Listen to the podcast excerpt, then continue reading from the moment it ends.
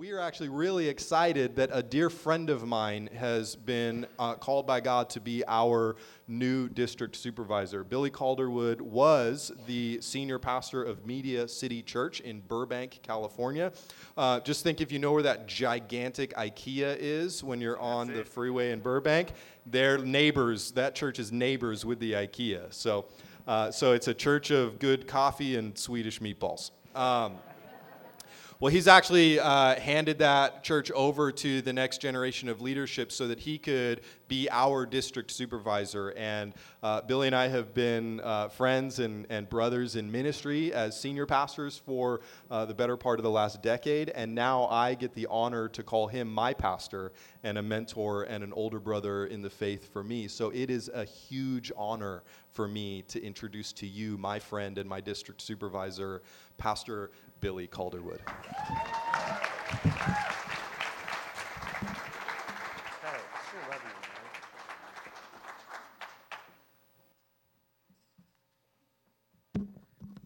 He said such nice things. I should come here more often. That was, that was amazing.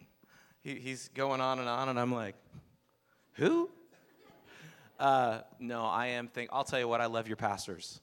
Uh, I had the privilege of uh, interviewing Tim when I was doing my master's degree because uh, Tim and Sharon are prototypical of the kind of leader I was studying. Leaders that, that stepped into senior pastoring really young. Uh, and I was doing a study on leadership development factors. And now, how many know not every senior pastor has a doctorate in them? Yours does. That's a big deal. Uh, and he's in the home stretch, so pray for him he's in the home stretch, and I had the privilege of having Tim actually make me a part of, of his research sample as well, just kind of diving in, and I'm sure he'll tell you more about it, but diving into um, the way we in our tribe called Foursquare think about discipling people fully into the image of Christ and all that it means to experience Jesus in your life. Um, overjoyed to be with you this morning. I. Uh, I think God liked me more when I was a young Christian. Anybody ever have that? Hey, let, me, let me see your hands if you've been a follower of Jesus for more than a year. Okay, that's, that's a lot of us in this room. Definitely the majority of us in this room. What about more, more than four or five years? Let's see. Okay, so that's a lot of us still. So some of us have been following Jesus for a little bit of time. Maybe some of us are younger. But do you remember when you were first following Jesus? And it's just like miracle, miracle, miracle, miracle, miracle, amazing thing. Just like every time you prayed a prayer, you felt like God just answered, and it was it was amazing. It was like spiritual life on steroids. Everything was awesome all the time. And do you remember the first time that you prayed and you didn't get an answer from God right away? And you get your Bible out and you shake it like, is it broken? Like, what just happened? This was going really well and you hit like a turbulent season.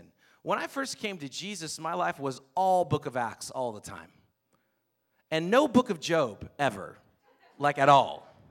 No suffering, no crying out to God in the dark night of the soul, no waiting a long time for God to answer. But I've realized that sometimes in my walk with Jesus, it's kind of both end. There's times when we go through difficult seasons and we're wondering, why, God, aren't you doing what you did before in my life? why are you having me kind of in this in this waiting season and i know one of the questions i hear you know people particularly young people ask all the time is if there's a god why is there so much evil in the world right why doesn't god just eradicate the evil the problem with that is we've got evil in us so if god just suddenly snuffed out all the evildoers in the world how many know that would be bad for me right so i'm so thankful that jesus is patient and his death and burial and resurrection mean my sin can be forgiven. But I'm also thankful that God involves me in his miracle work, right? I remember one time my son, he was two, he wanted to help me take out the trash. So he walks up to me, I'm taking out the trash, and he says, Help you. Right? So I'm like, so I'm like, oh my gosh, I can't pass this opportunity to do something, Father and Son. So I dig through the trash to find something light enough for him to carry. And I found an empty milk jug an empty gallon milk jug and it had a handle on it. And so we went out to take out the trash together. And the second we get out the back door, he's like super distracted by the cat. Drops the milk jug, runs after the cat. Hey, buddy, I thought you were gonna help me. Oh, yeah, I'm gonna help you. We go another five feet, he sees his trike. Like he goes and rides his trike around. Hey, hey, bud, what happened to we were gonna do this together? What should have been a two minute trip to the dumpster to take out the trash ended up taking about 15 or 20 minutes.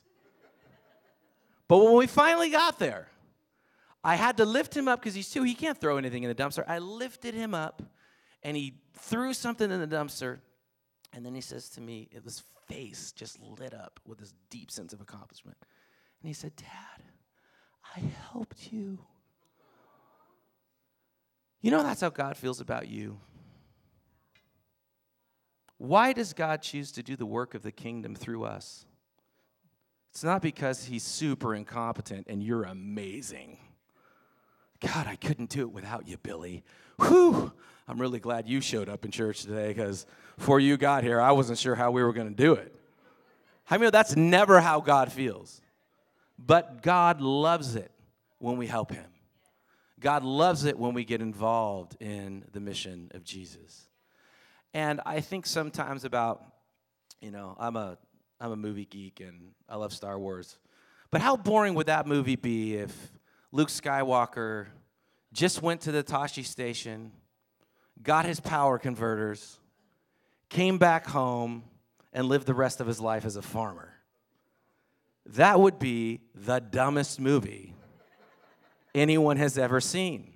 But that's Luke's ambition at the beginning of that movie. I got to get to the Tosche station and get these power converters. That is not a good story.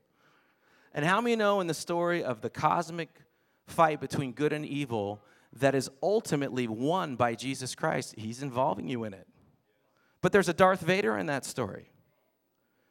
There's evil forces at work, and there is the grace of God at work, and you're invited into that story. And sometimes it's clean and easy and victorious all the time, and sometimes it's a battle. And sometimes there's long stretches in the middle of our story where we're not experiencing what we had hoped for. There's times when we're like, God, where are you in my story? You ever feel that? You're like, you, you know, you know God's been good to you before, but you're wondering, where is he like right now? I've had crazy, high octane, explosive, just stupid miracles happen in my life. I remember one time I was in high, I was just just out of high school. Um, I was 17 years old, and I was leading a Bible study small group for a bunch of high school aged boys in Orcutt, California, right outside of Santa Maria on the Central Coast. And we were reading this Bible. We were doing a Bible study together. Um, and I was actually the person with the most church experience. I didn't have a lot of church experience, but I had some. I had the most. And so I was kind of in charge, and we were reading the Bible together. And I was like the, the second oldest dude there, but the person with the, the most church experience. And there's all these like 10th and 11th grade boys there. And we, we're reading the Bible together. And somebody brings in their friend who had his foot in the cast. This guy's, the friend was named Steve. He didn't know church, didn't know Jesus like at all, had no experience with that. But he jumped off the bleachers at Righetti High School, landed on the side of his foot, broken some bones, and torn some ligaments and the specialist he needed to see wasn't available to see him, so they sent him home on pain meds with his foot wrapped.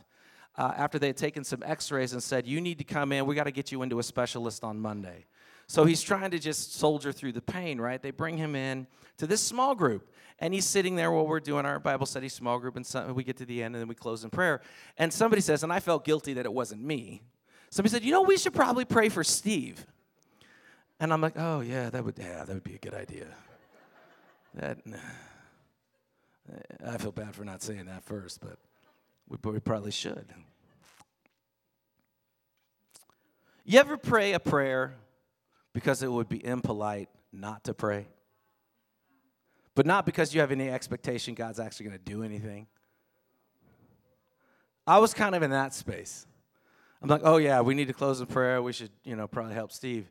And I'm thinking, I'm thinking, you know, let's pray a really low expectation prayer. Like, Dear Lord, would thou help us, Steve, in this moment of his suffering to make it through the weekend till he sees see his specialist and have somebody look at his foot. That's where my faith was. The problem is, I had just read the Bible with teenagers. And teenagers look at that and they go, This is true or it's not true. Let's find out. So we're going to pray for Steve, and I'm about ready to pray my polite prayer. And some dude, brand new Christian, like been saved for five minutes, all hopped up on scripture.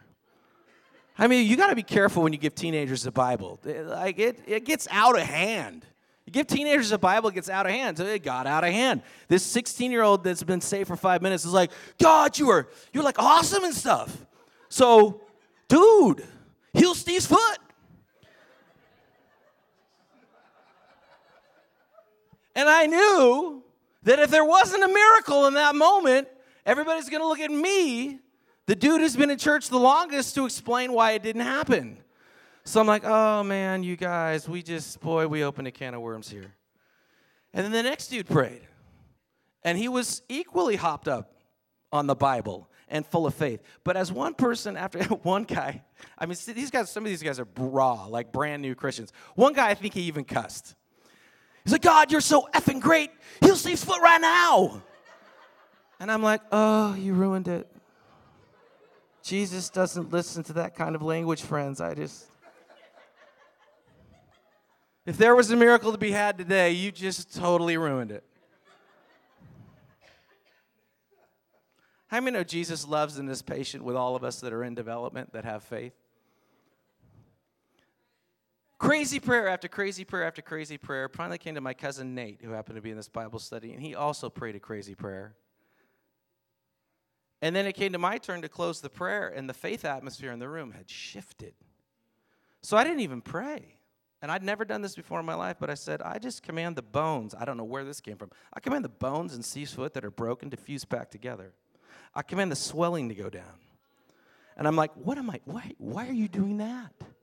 That's not a polite prayer. And all of a sudden, Steve started to yell. He's like, oh, oh. And then he gets up and he starts jumping up and down on his foot. And I'm like, bro, you should sit down. That's going to make it worse in my mind.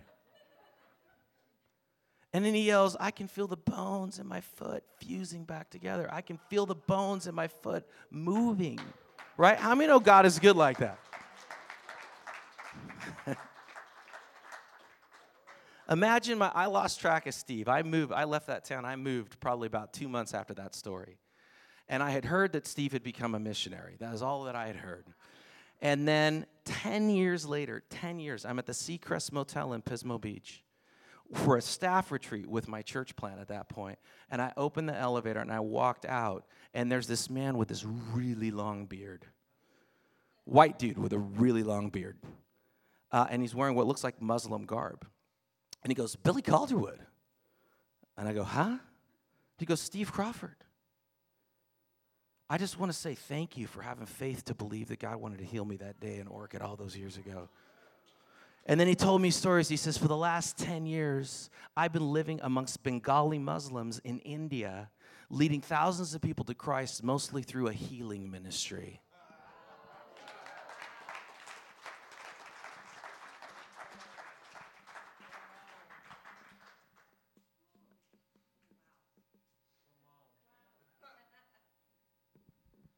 How many know God is good?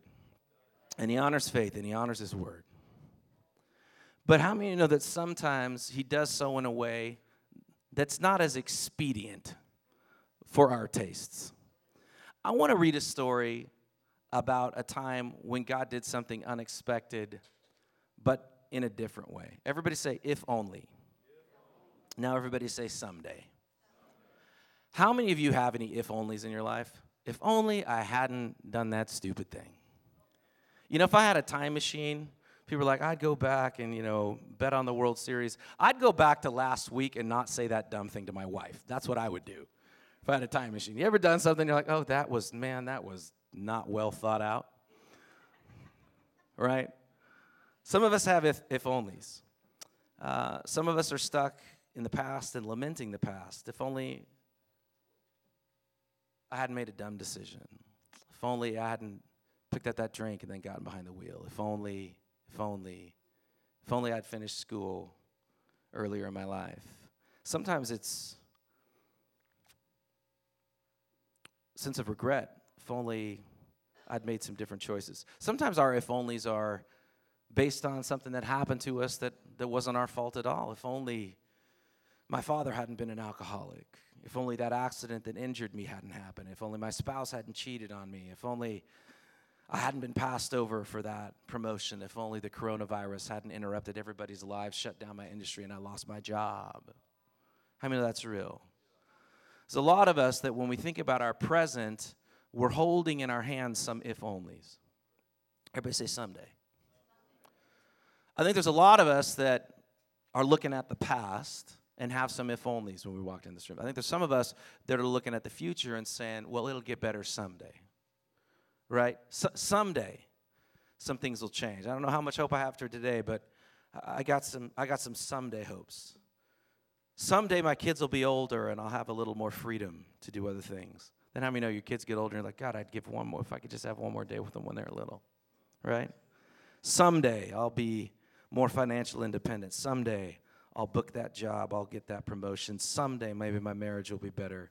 Someday, I'll be able to take that vacation and forget for at least a week how much I dislike my everyday reality. Someday, I'll have peace. Someday, I'll have contentment. Someday, it'll be enough. Someday, maybe things will be different and the deep answers of my heart will be answered to. I want you to hold out your left hand. And I want you to think of the if onlys that you hold. And I want you to hold out your right hand. And I want to think you to think about all the times that you said someday. I think sometimes it's hard for me to be present. Anybody else you feel that? It's hard to it's hard to actually acknowledge what God's doing in the middle moment. Thanks for doing that. We're going to get back to that just as we close. But I want to read a passage of scripture to today from John chapter 11.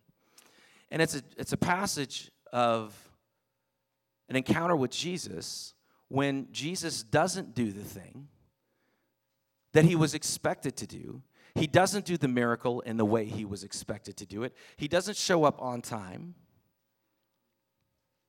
He clearly does something extraordinary in this passage of scripture, but it doesn't look like his friends wanted it to look. Jesus has close friends, two sisters and a brother named Mary, Martha, and Lazarus. Jesus probably by this time knows what it's like to lose a parent. Joseph is mentioned in the early part of Scripture, and every time after that, it's just Mary. People believe that Jesus lost his earthly father uh, before adulthood and sometime after the time that he preached in the temple when he was 12. And Mary and Martha and Lazarus are mentioned as siblings, and their parents are never mentioned. Maybe they bonded and their friendship came around what it was like to have to grow up real fast without a parent. Nonetheless, it says that these were Jesus' friends and that Jesus loved them and whenever he could be at their place, he would be at their place.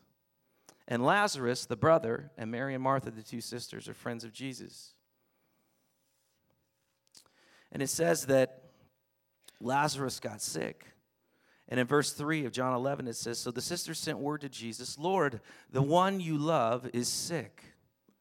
How many know by this time, Mary and Martha and Lazarus had seen a million Steve Crawfords? Not a million, but they've been following Jesus around. They've seen miracle after miracle. You've been like that? You've seen God just break in. You've seen God do just stupid, ridiculous, crazy, awesome things. And you got to hold the milk jug, right? You got to be a part of it. You got to pray a prayer that God answered and a miracle happened. And you're like, this is amazing. I am all in with Jesus. This is incredible. So Lazarus gets sick, and Mary and Martha and Lazarus are like, we know a guy. Do you know what I mean? Like, we know a guy. We watched him like open blind eyes. Lazarus has corona or something, we don't know, but like whatever this is, is not blindness. Whatever this is, he's not paralyzed. They'd seen Jesus do insane miracles. So they're like, oh, hey, we, we could just call for Jesus and everything's going to be fine. Verse 4 says, When he heard this, Jesus said, This sickness will not end in death. No, it is for God's glory that God's Son may be glorified through it. Let me say this sometimes the dark valley you're walking through is for the glory of God. Sometimes God will call you in your life not to have a boring life, but an adventurous life where you actually face real evil. You're like, God, all I want to do is go get the power converters at the Tosche station and die a farmer. That's all I want. And Jesus like, nope, you're going to face the depth of Vader himself with my help and my power. How many know the venture that Jesus has called you to is going to involve staring real evil and real pain and real darkness right in the face up close and personal?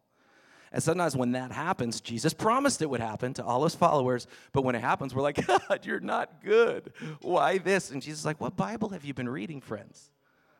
This has always been the call. But, friends, even though you walk through the valley of the shadow of death, you don't have to fear because God's with you. But I will tell you, the valley of the shadow of death will come. It will come. And it comes for Martha and Mary and Lazarus in this moment. But it's for the glory of God, Jesus says. Verse 5 and 6, greatest contradiction in all of the book of John. And the passage of scripture that's probably more messed up than any other passage of scripture in the whole Bible. There's some messed up passages, but this is messed up. Now, Jesus loved Mary and Martha and his sister and Lazarus. So when he heard that Lazarus sick, he stayed where he was two more days. What? You guys, these are Jesus' friends. They're saying, Lord, our brother is sick. Will you come and heal him? And Jesus comes immediately to answer the cry. If you read the Bible, he comes immediately to answer the cry of sick people all of the time. It's urgent and it's immediate, and Jesus shows up and he heals them. He's like, Oh, somebody's sick, let's go. Who is it? They're like, It's your very good friends. Oh, let's wait a couple days.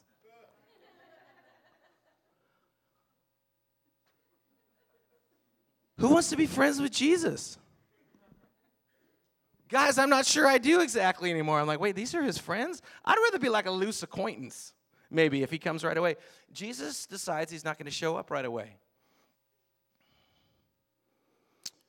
He waited two days. Then he said to his disciples, Let's go back to Judea. Verse 17 says, On his arrival, Jesus found that Lazarus had died. He'd already been in the tomb for four days.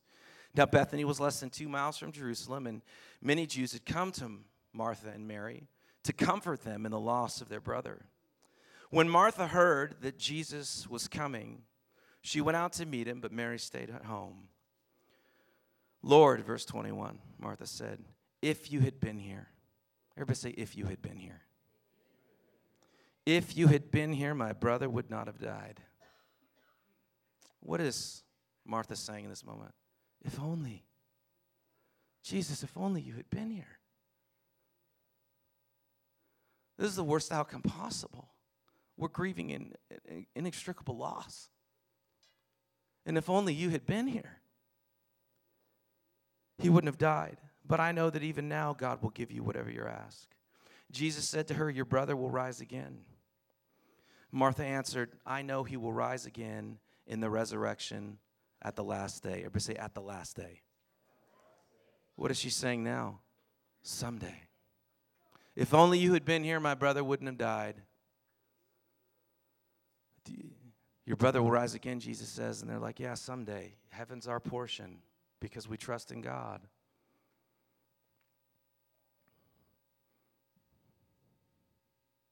I feel it. I feel this.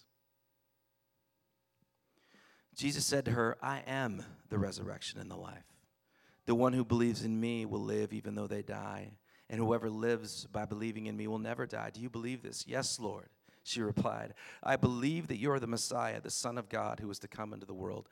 I want you to catch the significance of something. Even though Jesus had not responded to these sisters' cry in the way that they had hoped, in the way that they had wanted, how many know they still put their faith in him? God will ask you at a time in your future, and maybe you are there today, He will not have been faithful in the way you thought He should have been faithful. He will not have done the miracle that you've seen Him to do before and you expected Him to do again, and it didn't happen on your timetable. He's telling some other kind of a story. But in that moment of your pain and your disappointment, you're going to have an option to re up your faith in Jesus. Like these sisters do and they say, even if it's only a someday faith, I do believe that my brother will rise again because you are the Messiah. In that moment, her faith is clarified. How many know our faith isn't always clarified and solidified in the moments we're on easy street? It's when we trust God in the pain, in the challenge, in the difficulty, in the face of loss, and in the face of disappointment. But a faith rises up, and Martha in this moment says, I'm disappointed that you weren't here. My heart is breaking over the loss that I've experienced, but I still put my faith in you. Like Job said, though you slay me, I will trust you, Lord.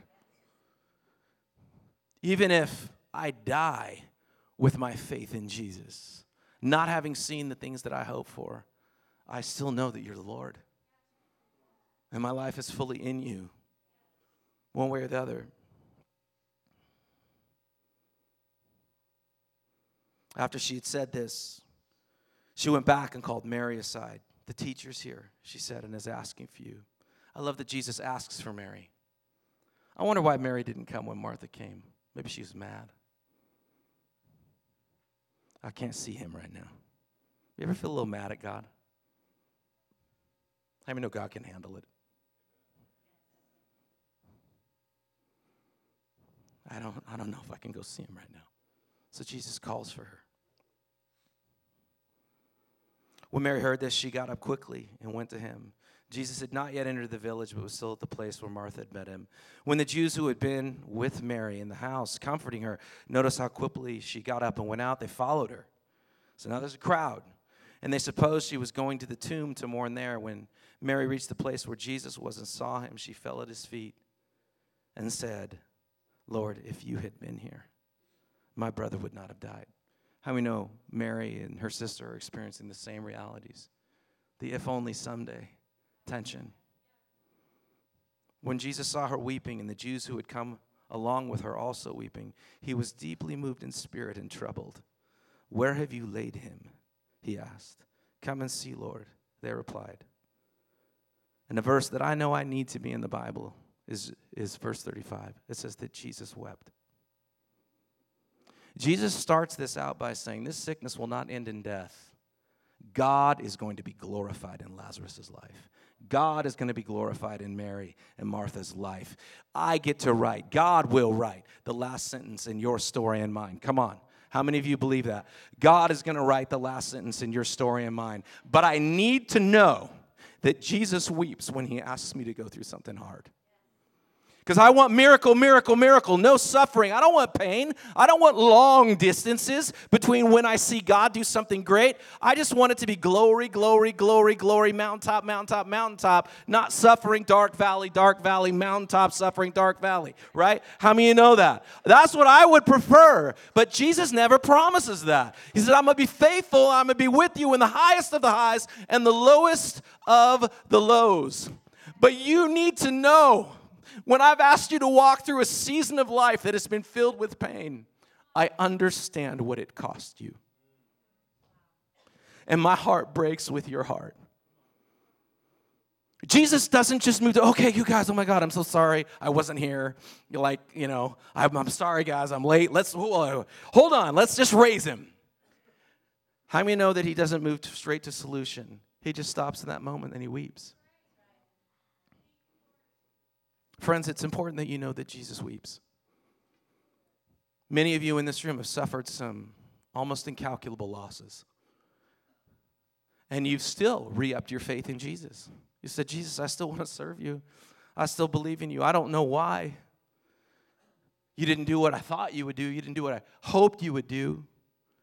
But I still, I'm all in. I'm still going to love you. I'm still going to serve you. And in that moment, it's important to know that Jesus identifies with the pain. He feels everything that you feel, and He's with you in it. Then the Jews said, See how He loved him? But some of them said, Could not He who opened the, the blind, the eyes of a blind man, have kept this man from dying? Jesus, once more deeply moved, came to the tomb. It was a cave with a stone laid across the entrance. Take away the stone, he said. But Lord, Martha said, the sister of the dead man, by this time there is a bad odor, for he has been there four days. Martha is always so practical. If you read all the stories of Mary and Martha, you find out that Martha is the practical one. And Martha's a realist. Like, hey, you want to open up the, let's open up the tomb. Martha's like, hmm.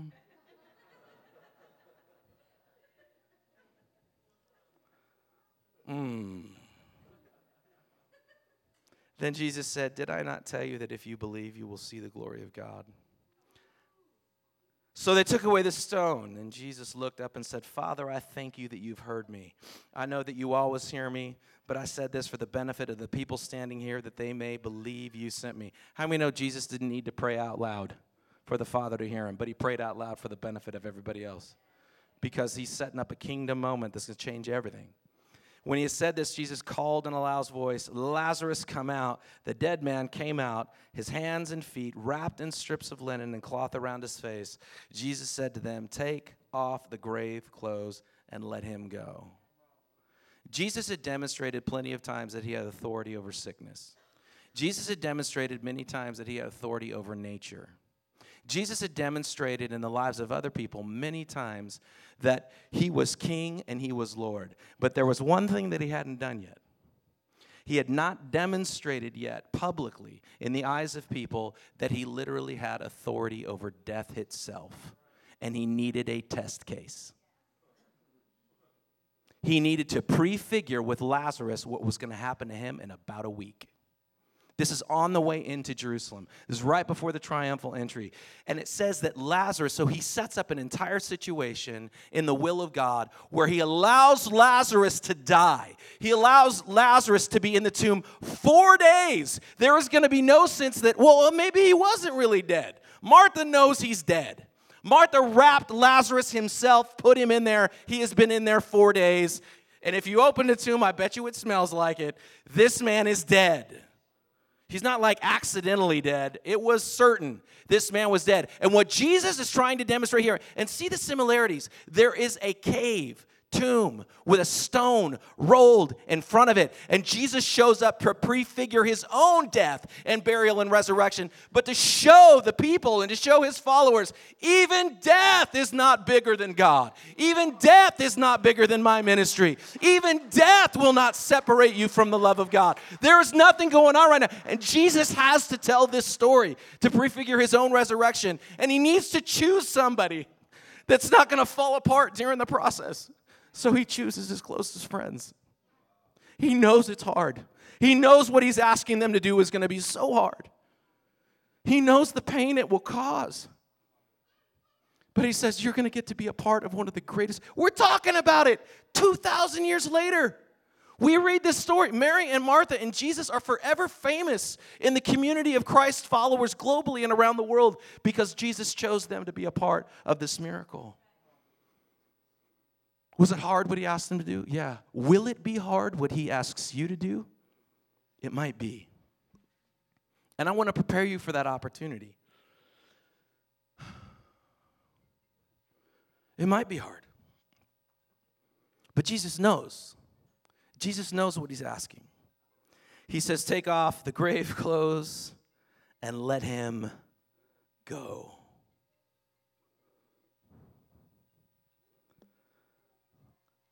You know what is crazy about this story? Is a second that they start to, Lazarus is raised, they have this big feast. And then the Pharisees are so mad that everybody's following Jesus that they go, um, we need to kill him. We need to kill Jesus because we're losing power. And they also realize Jesus' ministry has gotten so much positive press because everybody, all these people from Jerusalem knew Mary and Martha. Half of Jerusalem is in a buzz right now because, you know, Lazarus, remember Lazarus? Yeah, I know Lazarus. Yeah, he died. Like, he was not like mostly dead, he was like dead. I'm not going to quote Monty Python, but he was all dead. He was not mostly dead. He was dead. And everybody's like, and all these, all the people of Jerusalem begin to flock to Jesus. During the triumphal entry, they're coming in. Who's with Jesus? Lazarus, the guy who is dead five minutes ago. And all these people come rushing out to meet Jesus because they hear not only can he heal the sick, this man is raising dead people. And so the Jewish leaders are like, we're going to kill Jesus. And guess what? We're going to have to kill Lazarus too. Let God do a miracle so great in your life that the enemy doesn't see any option but to kill you. We got to get we, we got to get this person out of the way because Sister Elizabeth, come on now. You already got that reputation in heaven. She laid hands on me and prayed for me earlier, and the power of the Holy Spirit descended on my life in a very fresh way. And I'm like, where can I just hang out with you all the time? Right? I'm so thankful for people that that have had that faith that's endured through the middle. and has stayed strong on the Lord. So here is Jesus telling a different kind of story, prefiguring his own death and burial and resurrection, and he does something extraordinary in the life of Lazarus. And then within about a week, Jesus himself is crucified, and Jesus is raised from the dead to demonstrate for all time that not sin and not death and not the power of hell itself is stronger than the person and work of Jesus Christ. And no sin can separate you from the love of God. Some of you got some stupid on you in the last year, and you're like, I'm pretty sure I've lost God's favor on my life. We all get stupid on us from time to time. Let me tell you something there is no sin. If you will come before the Lord and confess your sin to Him and bring your life to Him, there is no sin you've gotten yourself involved in that is a deal breaker for the love of God to transform your life. There is no sickness, there is no illness. There is no diagnosis. There is no situation. There is no death. There is no destruction. There is no pain. There is no loss that's bigger than God's ability to write the final sentence of your story.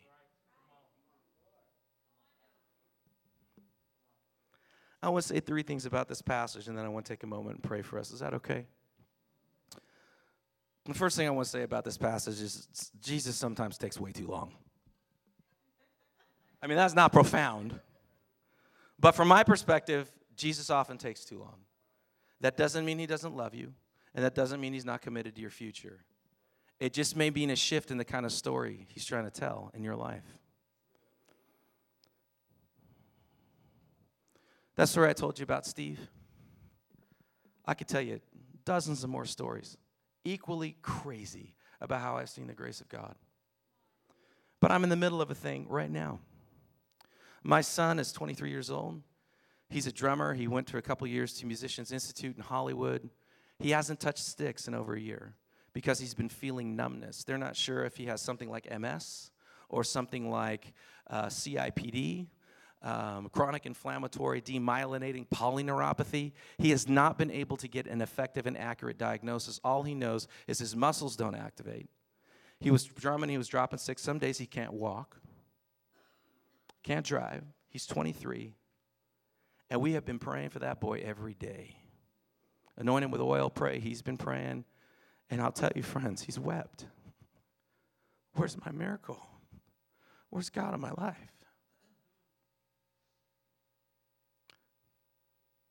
And as a parent who's seen God do the radical miracle for everybody else, I'm having to re up my faith in Jesus in the middle of the story right now.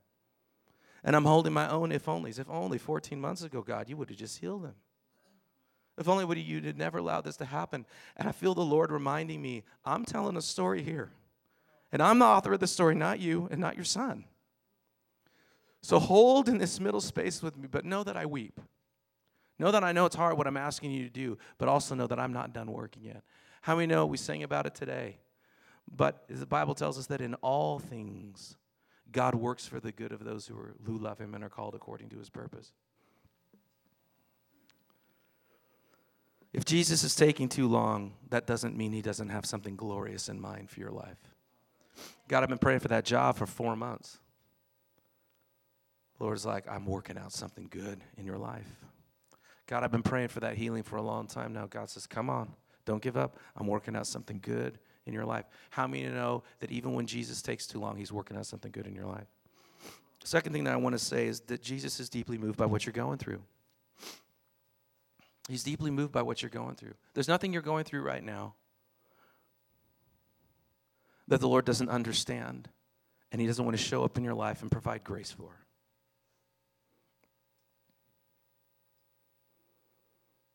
The last thing I want to say is that Jesus is the resurrection and the life. And that He's working out something wonderful in your life right now. You might not be able to see the answer. You know, someday, because I believe our Bible is true, you and I are going to meet Mary and Martha and Lazarus. And if eternity is about anything, it's going to be about sharing the stories with one another of the greatness and the goodness of God.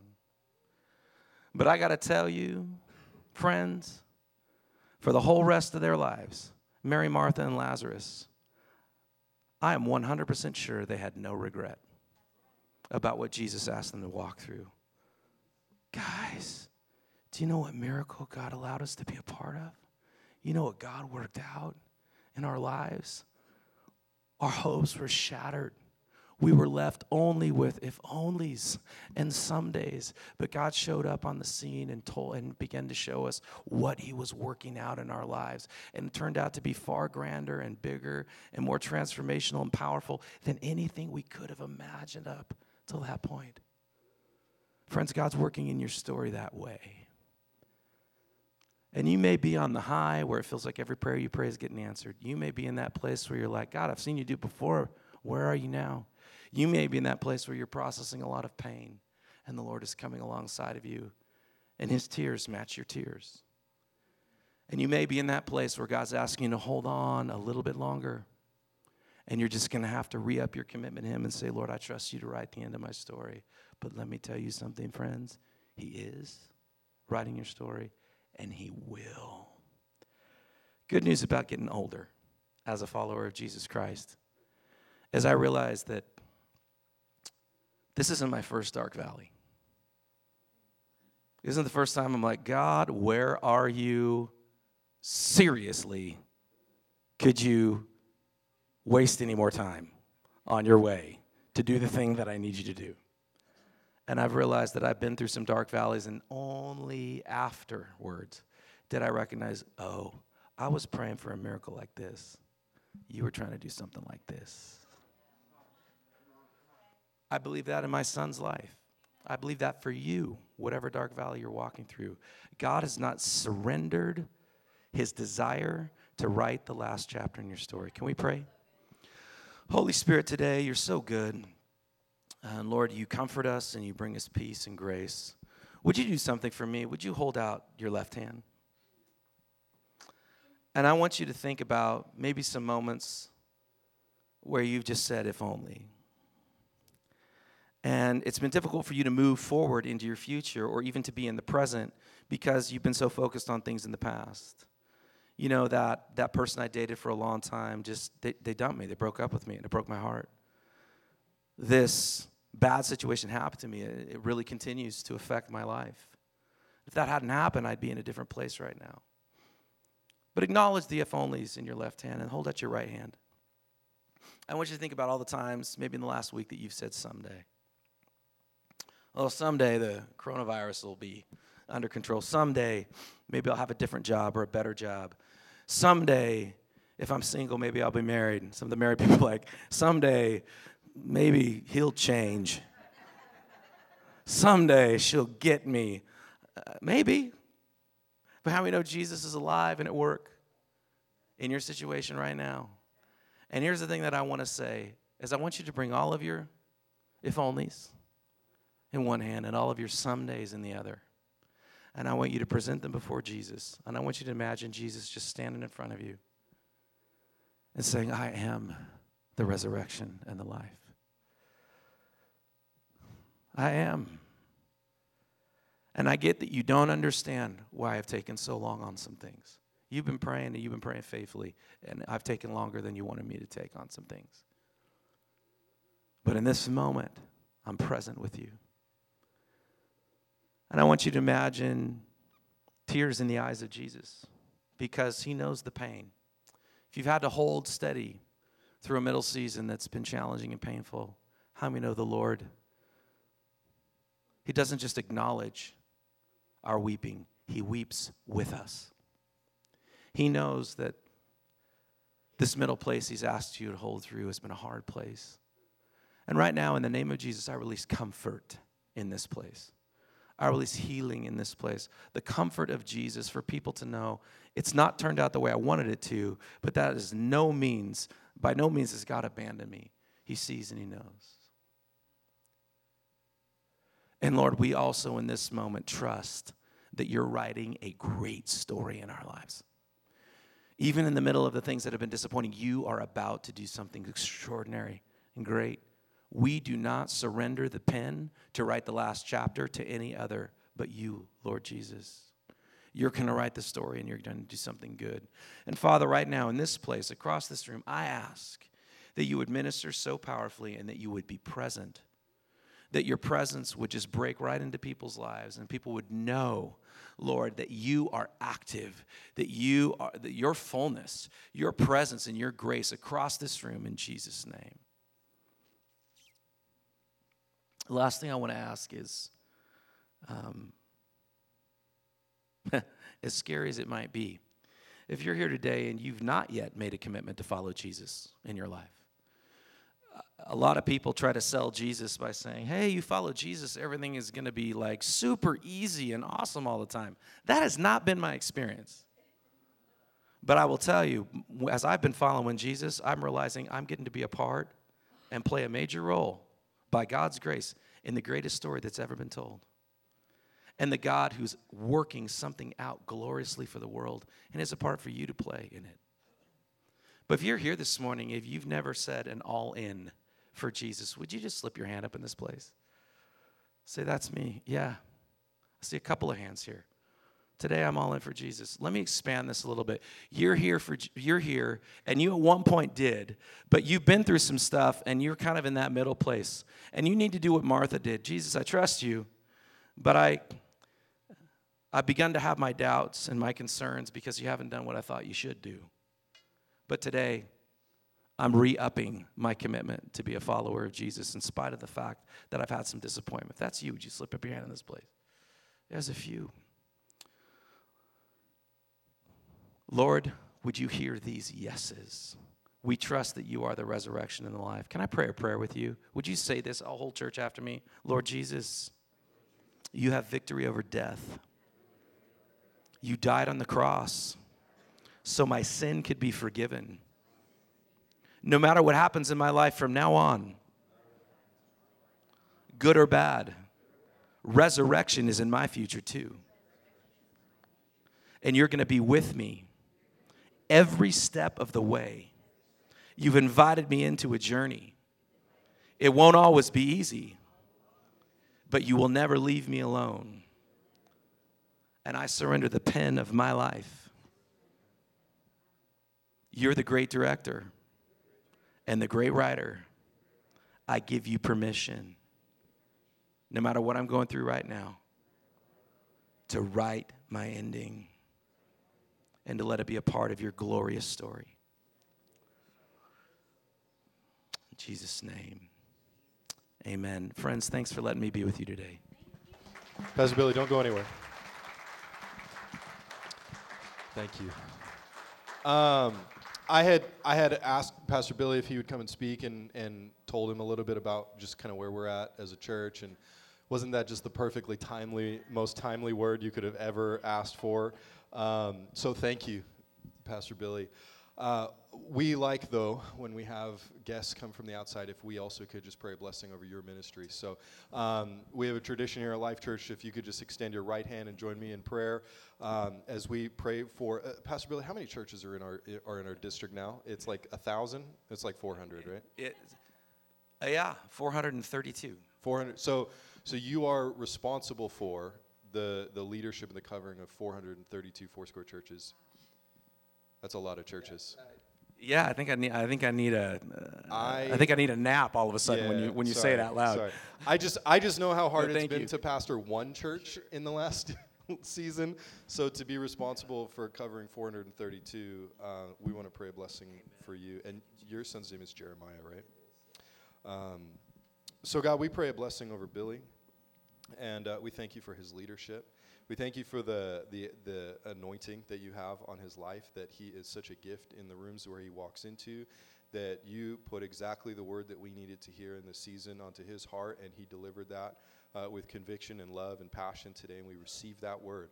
But Lord, we pray a blessing of wisdom for him that goes beyond even his natural wisdom that he has as he is supervising 432 Foursquare churches on a pandemic that just won't quit and all of the other social issues in the world and, and all of the other stuff going on, that this is a, a daunting task, but he is the man for the job. We believe that. We believe that you've given him the wisdom and the calling for it. Would you bless him in that? While he is also stewarding this call, would you bless his family? Lord, we, we join in the prayers for Jeremiah, for his healing. Not just for a clear diagnosis, Lord. We, we ask for that, for wisdom for the doctors, that He would have a clear answer. But Lord, we ask in the name of Jesus with the same faith that said bones and ligaments fuse in a leg. Uh, we just declare in the name of Jesus that whatever is going on that is not aligned in Jeremiah's body, that you would align it in the name of Jesus. We would partner our faith with those prayers of healing for his body in Jesus' name. Amen. Amen. Thanks, Pastor Billy. Thank you, friends. What a joy to be with you.